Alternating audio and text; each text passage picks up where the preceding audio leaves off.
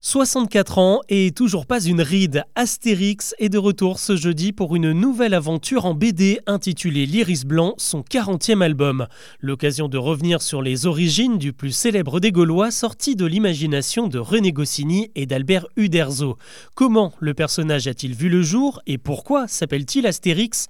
Avant d'aborder les autres infos du jour, c'est le sujet principal qu'on explore ensemble. Bonjour à toutes et à tous et bienvenue dans Actu, le podcast qui vous propose un récap quotidien de l'actualité en moins de 7 minutes. C'est parti Goku, Naruto ou même Tintin ne lui arrivent pas à la cheville. Plus de six décennies après sa création, Astérix domine les ventes de BD de la tête et des épaules avec plus de 300 millions d'exemplaires vendus de ses aventures. Seul le manga One Piece fait mieux, mais avec deux fois plus d'albums publiés.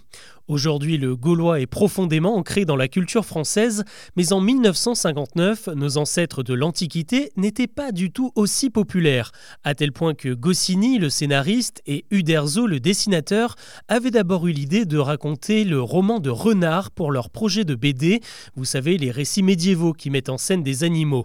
Sauf qu'au moment de s'y mettre, l'idée était déjà prise, du coup, ils sont allés chercher un peu plus loin dans l'histoire de France pour arriver jusqu'à la Gaule et ses habitants considérés comme de bons vivants courageux mais qui aiment aussi se plaindre et se bagarrer, un peu comme les Français finalement. Voilà pour l'idée de départ. Les deux artistes se mettent rapidement d'accord sur le personnage du druide, du barde et du chef de village, mais il fallait leur trouver un héros. Et c'est là qu'a commencé un long débat.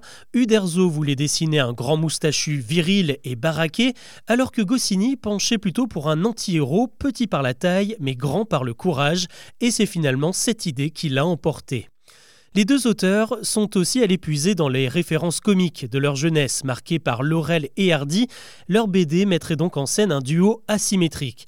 Et puis, au moment de leur trouver un nom, Goscinny a fait honneur à son grand-père qui était imprimeur, un métier qui impose une parfaite connaissance des caractères, les lettres, les ponctuations, mais aussi les symboles comme l'astérisque, la petite étoile qui attire tout de suite l'attention à la fin d'une phrase. Un peu moins connu, il y a aussi l'obel, une sorte de croix que l'on place dans un texte pour signifier que ce qui est écrit a une origine incertaine. Les deux mots ont ensuite été combinés à la sonorité du grand Vercingétorix pour donner Astérix et Obélix. Et après cette grande parenthèse culture, retour à l'actu qui malheureusement prête moins à sourire. Au Proche-Orient, Israël a lancé sa première grosse opération terrestre sur le territoire de Gaza ce jeudi. Une incursion de plusieurs chars blindés et de bulldozers destinés à détruire des infrastructures du Hamas et notamment des positions de lancement de roquettes anti-chars. Pour autant, ce n'est pas encore l'offensive annoncée depuis plusieurs jours. Selon les responsables de l'armée, il s'agit là de raids préparatoires ciblés.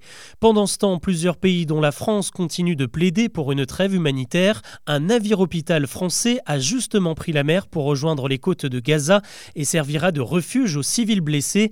Un avion militaire français rempli de matériel médical est également attendu en Égypte pour être acheminé par le point de passage de Rafah. Il ne veut plus revivre des émeutes comme celle de juin dernier. Trois mois et demi après la mort du jeune Naël, le gouvernement a présenté son plan pour rétablir l'ordre républicain, en particulier dans les banlieues. Un programme axé autour des sanctions contre de potentiels émeutiers, de la prévention contre la délinquance et de la responsabilité familiale. Lors des violences l'été dernier, une personne interpellée sur trois était mineure. La première ministre en appelle notamment aux associations de jeunes de quartier pour faire de la sensibilisation passera également par des effectifs de police regonflés et des sanctions plus fortes infligées par les tribunaux. Un bannissement des réseaux sociaux pourra notamment être prononcé. Et puisqu'on parle justice, la Cour d'assises de Paris n'a pas fait dans le détail dans le nouveau procès du braqueur Redouane Faïd. Il est condamné à 14 ans de prison supplémentaire pour son évasion spectaculaire en hélicoptère de la prison de Fresnes en 2018. Il purgeait déjà de lourdes peines pour d'autres faits et ne devait pas être libéré avant 2046. Avec cette nouvelle sentence, il devrait rester derrière les barreaux jusqu'en 2060.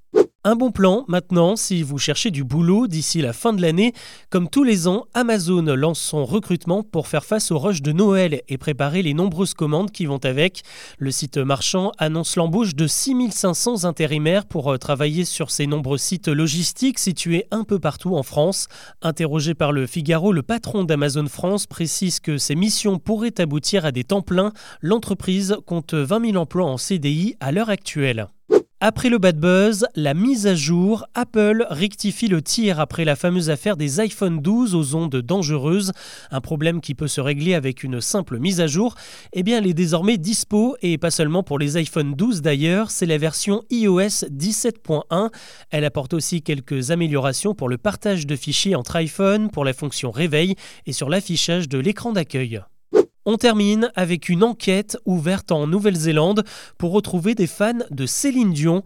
Depuis le début de l'année, la ville de Porirua vit un véritable calvaire à cause d'une battle de sound system, d'énormes enceintes installées dans des voitures qui rivalisent pour savoir qui diffusera de la musique le plus fort.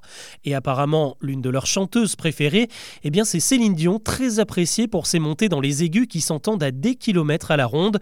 Sauf que cette guéguerre était auparavant cantonnée à des zones industrielles éloignée et récemment elle a migré dans des quartiers résidentiels. Résultat, les habitants n'en peuvent plus et demandent aux autorités de réagir. Une pétition réunit déjà des centaines de signatures. Voilà ce que je vous propose de retenir de l'actu aujourd'hui. On se retrouve demain pour un nouveau récap.